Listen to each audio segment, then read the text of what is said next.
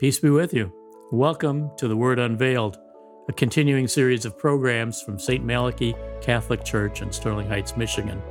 My name is Gordon Peck. I'm the Director of Evangelization Programs for Adults. Our program is Catholic Beginnings in Detroit History and Celebration. As in all things, let us begin in prayer. In name of the Father, the Son, Holy Spirit, Amen. Lord, we thank you that we live in a land where the gospel is proclaimed with vigor and enthusiasm. Teach us to cherish the freedoms we have in giving due praise to you, our Lord. Teach us to always worship you and to love our neighbors as ourselves, as our Savior Jesus Christ teaches us. May our faith grow richer and more complete every day. In the name of the Father and Son and the Holy Spirit. Amen. Okay, our time period is going to be 1900 to the present. So we're going to look. We're looking at Catholic beginnings in Detroit, and we're in the 20th century now. So Detroit had been served by priests from Europe for a long, long time. French priests, Belgian priests, German priests, and one one of the problems was there was no seminary to uh, help educate and and produce priests.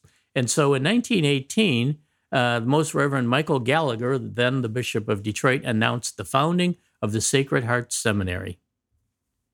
And here's an early fo- uh, postcard showing what the seminary looks like, and it looks pretty much like that even today, and also the coat of arms. This here's a, a, a photo of the tabernacle inside the the chapel or directly adjacent to the chapel. There's this beautiful triptych on the wall right behind the tabernacle. And here we see seminarians in class and on the grounds.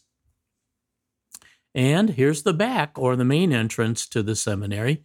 And if we look really, really, really closely, we see Father Joseph Gambala carrying his vestments out to his car after he served Mass at the seminary. And here he is serving Mass on this particular day see him in the background there, but that's kind of a small photo. So here's a better photo of him taken in 1987. If you roam the halls looking at all the graduating classes, you will find his picture. Joseph J. Gambala, Detroit. now, another church founded about the same time as St. Ambrose Church on the east side of Detroit near Grosse Pointe. Um, it was uh, it was founded in the in the time of Bishop John Foley, Originally, it was a wood frame church built in 1917, but in 1920, the parish opened its first parochial school and they had 650 students. Three years later, a high school department was added to the operation. So they needed a bigger church. So in 1926, they laid the cornerstone for the ch- church, and it was designed in, the, in a Norman Gothic style. And stained glass uh, windows were added to the church building uh, after the Great Depression. Uh, economics was always an issue. And then following the Second World War, a 2,400 pipe organ was purchased and it was installed. And they built a plaza over um, an area and they created a space which they called the Ark, which was wonderful. It had meeting space, it had dining space. It was a great place for everybody to meet, but unfortunately, it was very heavily damaged in a flood in 2021. Here's a, a a photograph of the day of consecration in 1926. And here's some of the photos on the grounds uh, statue of St. Ambrose, crucifix, and then the cornerstone, 1919. And unfortunately, you'll see a dumpster in this photo, and that's because the lower level, which uh, under the plaza, of the Ark, was totally destroyed in a flood in 2021 and is uh, still being rebuilt at this time. Here's the interior of the church. Beautiful church, subtle colors, um, very, very, very ornate. This is a photo from the choir loft. And then here we see the altar to the left. And then we see uh, a, a, photograph of Father Pelk, who's been at the parish for, I believe, at least 30 years and uh, as pastor. And here he's taken a photo of a young child who's been baptized for his record. The next church we want to look at was uh, started in 1930, and that's Blessed Sacrament Cathedral. Um, in 1905, Bishop Foley authorized construction of a new parish which was going to be named the Most Blessed Sacrament on land that was that was then outside the city limits. It was north of the city, north of Grand Boulevard. It's a Norman Gothic style, like St. Ambrose, uh, and it was completed in 1915. However, the interior of the church wouldn't be completed until 1930, and the church was dedicated on Thanksgiving Day, 1930, at a solemn mass celebrated by Bishop Gallagher. So De- Detroit was then elevated to an archdiocese in 1938, and on February 20th, 1938, Most Blessed Sacrament Parish became the new cathedral, and it became the cathedral of the Most, Most Blessed Sacrament by decree of Pope Pius XI. And the Vatican representative who, who came to Detroit for that was Giovanni Battista Montini, who later became Pope Paul VI. Here's a, a beautiful shot of the of the cathedral from Woodward Avenue. And then the interior. And this interior shot is taken on uh, the, at the Chrism Mass on, on Holy Thursday. And it's packed. It's packed on that day, wall to wall. Here's a little uh, little easier to see the interior of the church with the people gone. We see the uh, uh, the pipe organ to the right in the back of the church, up on the loft, and we see the altar to the to the left.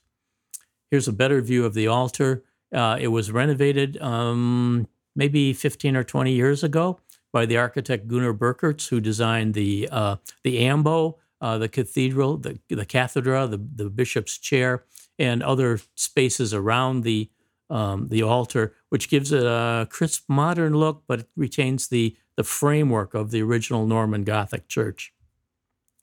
Here's another view uh, looking toward the uh, the altar from. No, this is. I'm sorry. This is looking back toward the uh, choir loft. And then here's the stained glass windows are just just fantastic. Uh, the carving, the stonework, the in wood and in stone and in glass. Uh, Lives of the Saints, just wonderful. Look at the look at these carvings, so ornate. You spent hours just looking at the exterior of the building. This is from the Woodward Avenue side. Okay, and that so that's our cathedral. Now, another church constructed around the same time was the Shrine of the Little Flower, uh, and that was uh, started in 1926. And of course, the Little Flower is Saint Therese of Lisieux, who was uh, canonized, I believe, in 1925. Now, it was a stat, this was built in Royal Oak. It was 1926. They built a wooden church. And believe it or not, in 1926, Ku Klux Klan members descended on Royal Oak and, in an anti Catholic gesture, burned the wooden church. So, in response, when the church had to be rebuilt, uh, the the pastor of the of the church asked for a stone crucifix that could not be burned. Well, that's what what resulted. This uh, it's called the Charity Crucifixion Tower, and it features a, a, large photo, large statue of Jesus, and then it has um, uh, the three Marys at the base of, of the building, and and a Legion Saint Longinus, the centurion, on the other side. Uh, the church was granted minor basilica status in 2014. And the National Shrine of the Little Flower is the 82nd minor basilica in the United States. Here's a view of the original church that was burned from this postcard.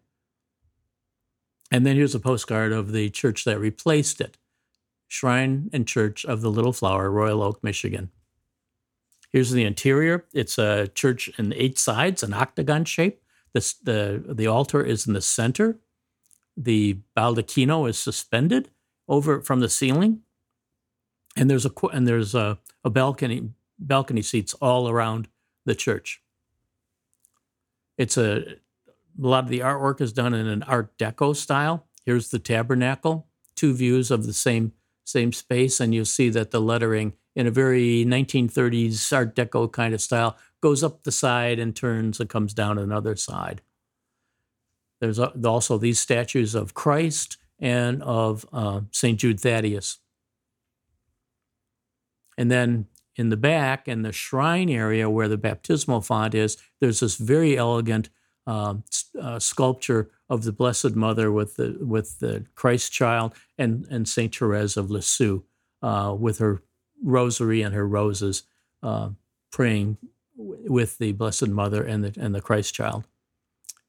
Outside there is uh, another uh, there's a, formal garden, and there's another statue of Saint Therese in that garden, and then here's a view of the the tower. And the and behind uh, Christ said there's a window and there's windows on the sides and then those lights are illuminated with the color of the liturgical season. And it's a wonderful uh, sight if you go down Woodward Avenue and you see those colors shining out. Here's another view uh, from 12 Mile Road. Okay, that brings us to Synod 16.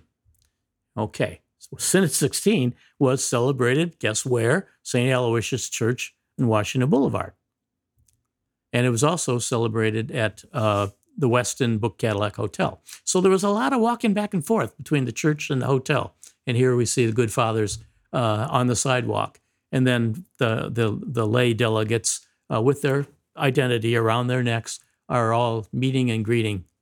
And there was a series of talks and series of workshops, and there was no, no uh, empty seats. It was uh, quite crowded. Archbishop Vigneron was addressing the, the group. And then here we are back at uh, St. Aloysius. And um, and I think that's Father Poulos uh, in, the, in that picture there. Here's Archbishop Vigneron leading people back to the hotel. And then here's uh, a great guy, Deacon Paul Mueller on the left. And I don't know who this guy is here, but he's trying to make a point.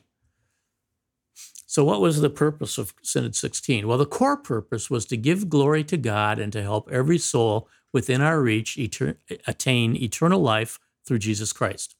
The mission is powered by prayer and led by the Holy Spirit. We go forth together with apostolic boldness to unleash the gospel. We will use our unique gifts to accompany others on their journey to encounter Jesus, grow as faithful missionary di- disciples, and give witness to him in the world. And the vision was that the archdiocese will be a community of joyful missionary disciples. I like that. Joyful missionary disciples and of saints united in Jesus. Southeast Michigan will be a place that manifests the presence of God. And so Unleash the Gospel became our form of the new evangelization and the Archdiocese of Detroit. And one of the first steps was establishing families of parishes. So St. Malachy happens to be a part of uh, Macomb Vicariate number five, family of parishes. The first and oldest church in that group is St. Thecla. It's a par- it has a parish church and a school. It was established in 1952 uh, at the time by Archbishop Edward Cardinal Mooney, and he appoint, appointed uh, Father Thaddeus Resnick as the first pastor. And the site chosen was at the intersection of two, believe it or not, two lane roads at that time, Groesbeck and Metro Parkway, amid mostly farmland at the time. The original church was located in the current activity center and it opened in 1953. So this area of Clinton Township grew very quickly and and the, and the church grew and they and they built an elementary school and then they built a convent for nuns who were assigned to teach in the school. And then in 1964 the current church building was constructed. Now, who is St. Thecla? Well, she was a native of Iconium, a, a city in Asia Minor. Uh, she was impressed by the preaching of St. Paul, and she followed him and led a life of consecrated virginity. When St. Paul was arrested and ordered to be scourged, St. Thecla was ordered to be burned to death.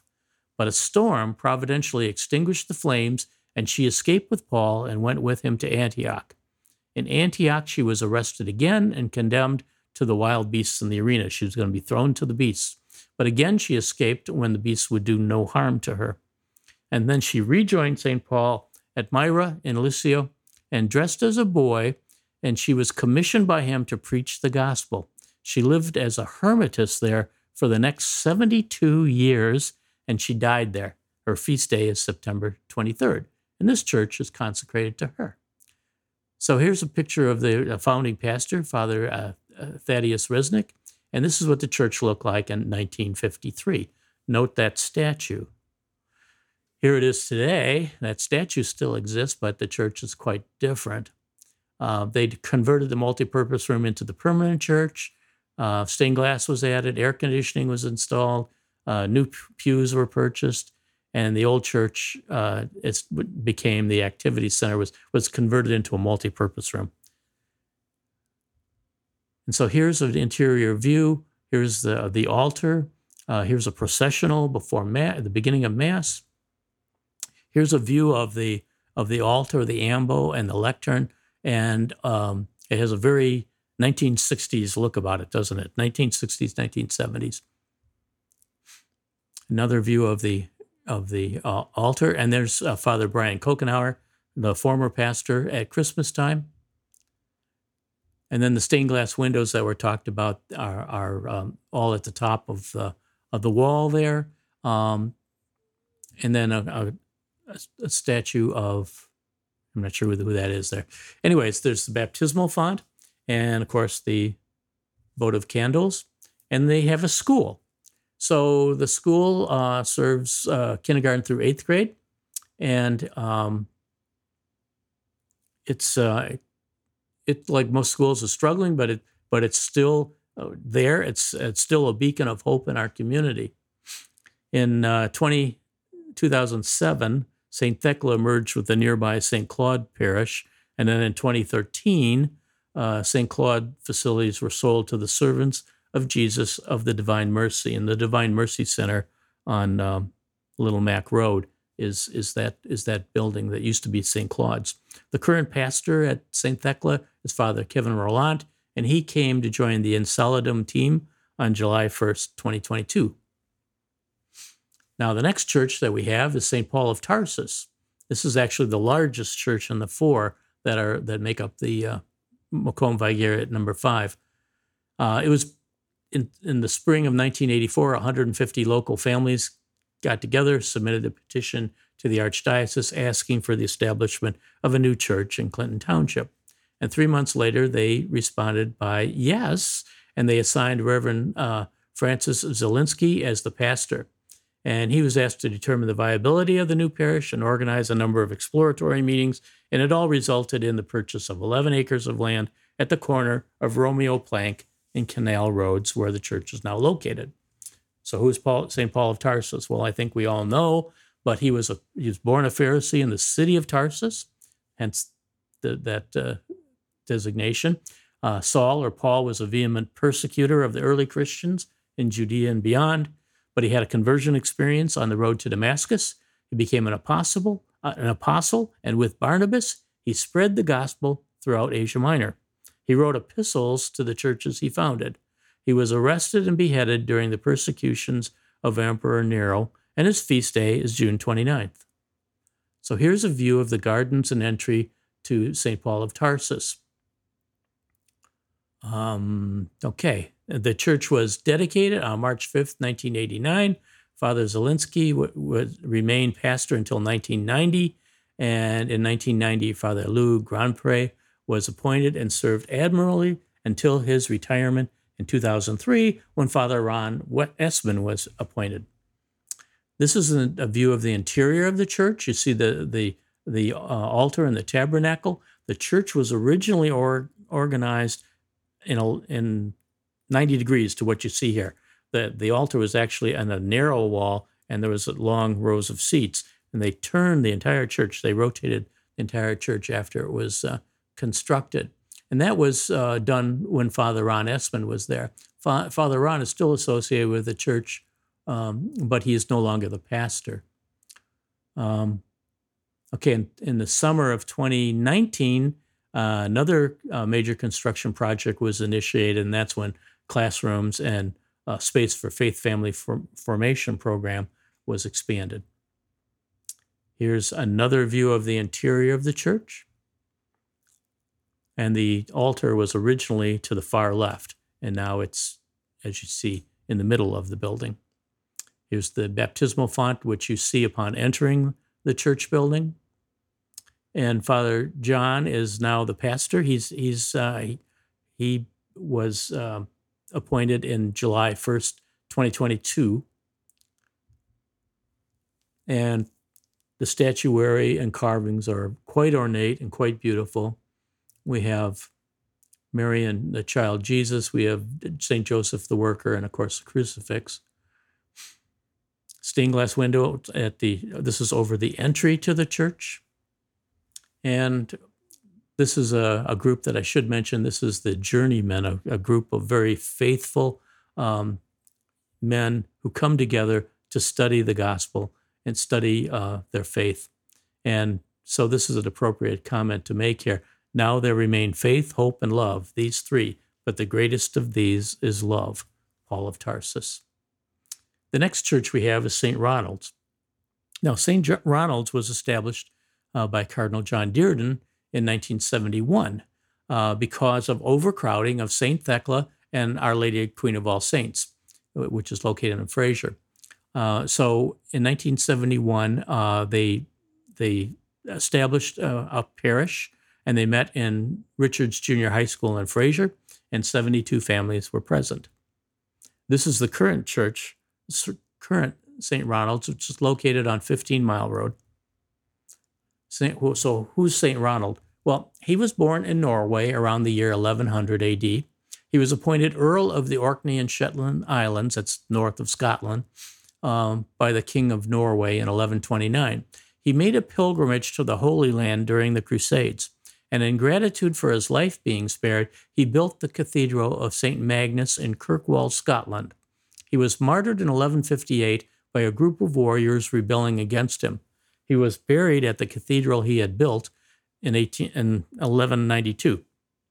And Pope Celestine III moved St. Ronald's remains to Rome after St. Ronald's canonization. His feast day is August 20th. And here's the interior of St. Ronald's Church. The baptismal font is again near the door. Uh, Father William J. Herman is the pastor. A view of the altar, stained glass windows, and the organ. The founding pastor was Reverend Herman Cusick. Uh, he served only one year, and in October of 1972, Reverend Richard Sir uh, became the second pastor, and he uh, handled the difficult job of constructing the church. And then in January 2015, Reverend William Herman became the seventh pastor and remains as St. Ronald's current pastor. They have an active men's club, and here they are in action. And that brings us to St. Malachy. And St. Malachy Parish was founded in 1964 and it conducted its first Mass in the Robert Frost Elementary School in Warren. In a few short years, the parish grew to 2,000 families, and a temporary church facility was constructed on a site in Sterling Heights at, on 14 Mile Road. And continued growth led to the construction of the current church building, which was dedicated in 1978. The Marian Shrine and the Gather Room were added in 2007. So, who is St. Malachy? Well, St. Malachy was born in Armagh, that's in north uh, Ireland, in 1094. He became a zealous priest and he worked to restore the dignity and holiness of the church in Ireland, which had fallen into uh, um, wayward ways, if, if I can use that phrase. And he brought them back to the faith. He supported marriage and he worked to combat all heresies and slackness of faith that he encountered in Ireland. And he made two pilgrimages to Rome. He died in the monastery of Bernard of Clairvaux during his second pilgrimage, and his feast day is November 3rd. The founder of, uh, the founding pastor of St. Malachy Church was Father Gelfi. And the temporary church building that was built is the sort of the kit building that you see in the background there. It is uh, it was originally the church, and there are many churches across the archdiocese that have this same building on their on their sites, um, same design that is. Um, and now it's it has become the Sister uh, Alice Courier Center. Here's the church building, which was first established in 1978, and then the gathering room, which is the whole front of that of the building that you see, was added in 2007. Here's the shrine um, to Our Lady, which was also added in 2007. and another view. A very beautiful space, a wonderful place to pray, especially in the springtime when the flowering trees are in bloom. And here's the gathering space. Great place to uh, conduct a program like this.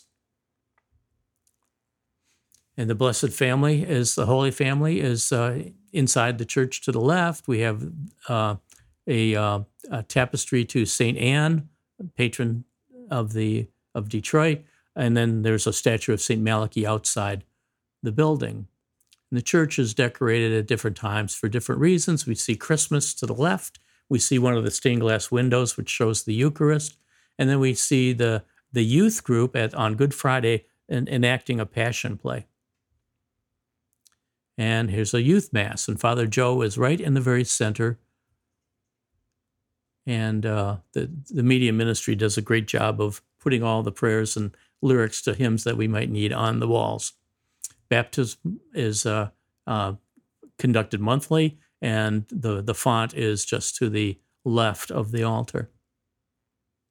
There's a lot of other programs that have happened in St. Malachy in recent years. We've conducted five Light of the World uh, retreats. Um, the Cursillo group has um, uh, an Ultreya at St. Malachy every month and has since 2004.